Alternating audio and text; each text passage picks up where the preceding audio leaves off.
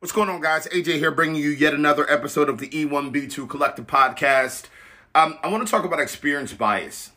You know, typically we take our perspectives around hiring, around firing, around promotions, around performance, around workflow, around an industry subject matter. Um, we take those perspectives to be objective, to be truth, to be something that um, can't be denied and typically that happens as managers and leaders have tenured um, years within the industry, right? 10 years, 20 years, 30 years, right?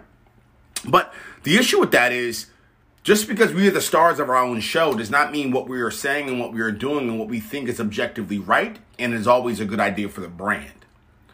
And typically, what this turns into is an organization, whether it's a CEO, whether it's a CFO, whether it's a, a manager of any given department, Typically, what this turns into is a top down approach where the executives in the organization know best. And a, a, quick fix for this well, let me give you the, the downside to this because there are definitely good sides to this. The downside to this is the following if you are taking on this approach, what can happen and what does happen is you are typically putting yourself in a situation where many of your employees, or many of the strategies, however, I'm sorry, many of the strategies that you implement. Many of the outcomes that the organization feels and experiences, they they are often capped. I believe this is what happened with Kodak. I believe this is what happened with um oh, why am I blanking? Um ooh, what's the big one? Uh oh my gosh. What's the big or I believe this is what happened with Blockbuster. I believe this is what has happened with many organizations where the points of views are stemmed from 30 years ago. Follow with me here. Let me walk down this path for you guys. When you when you are a leader and you spend 30 years of your life doing X, Y, and Z, it could be in the real estate industry, it could be in the tech space, it could be in the finance industry, it could be in the HR space, it could be in the recruiting space, it could be in the sports management world, whatever it is right?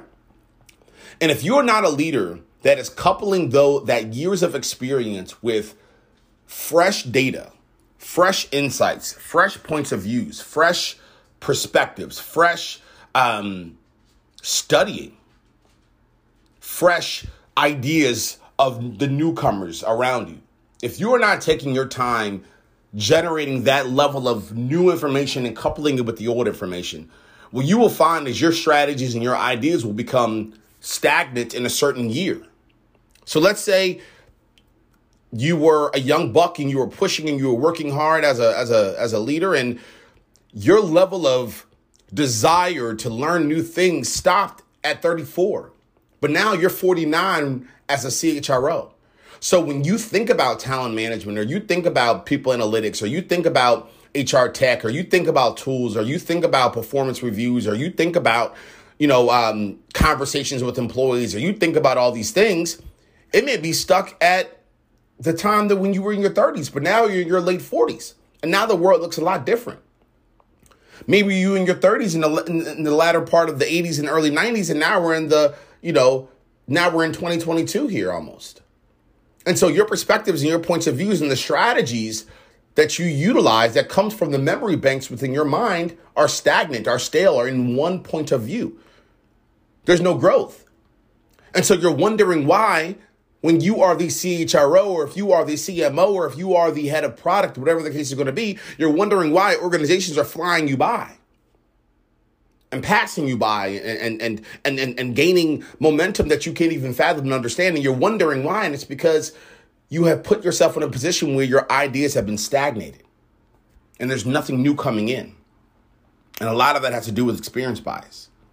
A lot of that has to do with taking our perspectives to be objective truth. A lot of that has to do with not creating a structure where we have lots of diverse perspectives and opinions around us and we're putting them in the strength and in the position of power. I believe, and I've said this many times, I believe it is a leader's job to build freaking rock stars that are that have their ear to the ground and that are completely completely completely talented and to put them in a position of power and step all the way back I've said this many times. I believe as a CHRO, it is not his or her job to understand every single thing A to Z and be the best at recruiting, to be the best at HR tech, to be the best at HRIS systems, to be the best at you know payroll, to be the best at benefits, to be the best at compensation design, to be the best at any of those things. I believe it is the job of a CHRO to have a deep network, to have enough of a know-how, and to have enough of a vulnerable, empathetic, curious skill set to build out a team around them of freaking rock stars that are actually the ones that are expert in those specific domains and put them in a position of power. I believe it is that job of that CHRO to make sure when they're finding those individuals that that those individuals are the ones that are consistently learning, consistently growing, consistently keeping up to date with, with what's happening within the the culture of, of HR or the culture of people ops or whatever the case is going to be today. It's your job to be a partnership design guy or gal or human. It is your it is your job to be um, a facilitator. It is your job to create psychological psychologically safe uh, environments for folks to thrive. It is your job to build systems and processes to generate momentum so that they can continually give you new concepts, new ideas, and build up and stand up new programs for your people. It is not your job to rely on your old perspectives and think about those perspectives as objective truth. So, many leaders need to work on this. And I think I did a really good job of breaking down how this all plays out and how this and where this all derived from. Because we can avoid this. We can fix this. Takes a little time, takes a little vulnerability, takes a little empathy, takes a little foresight, takes a little effort and definitely takes some patience. Thanks a lot.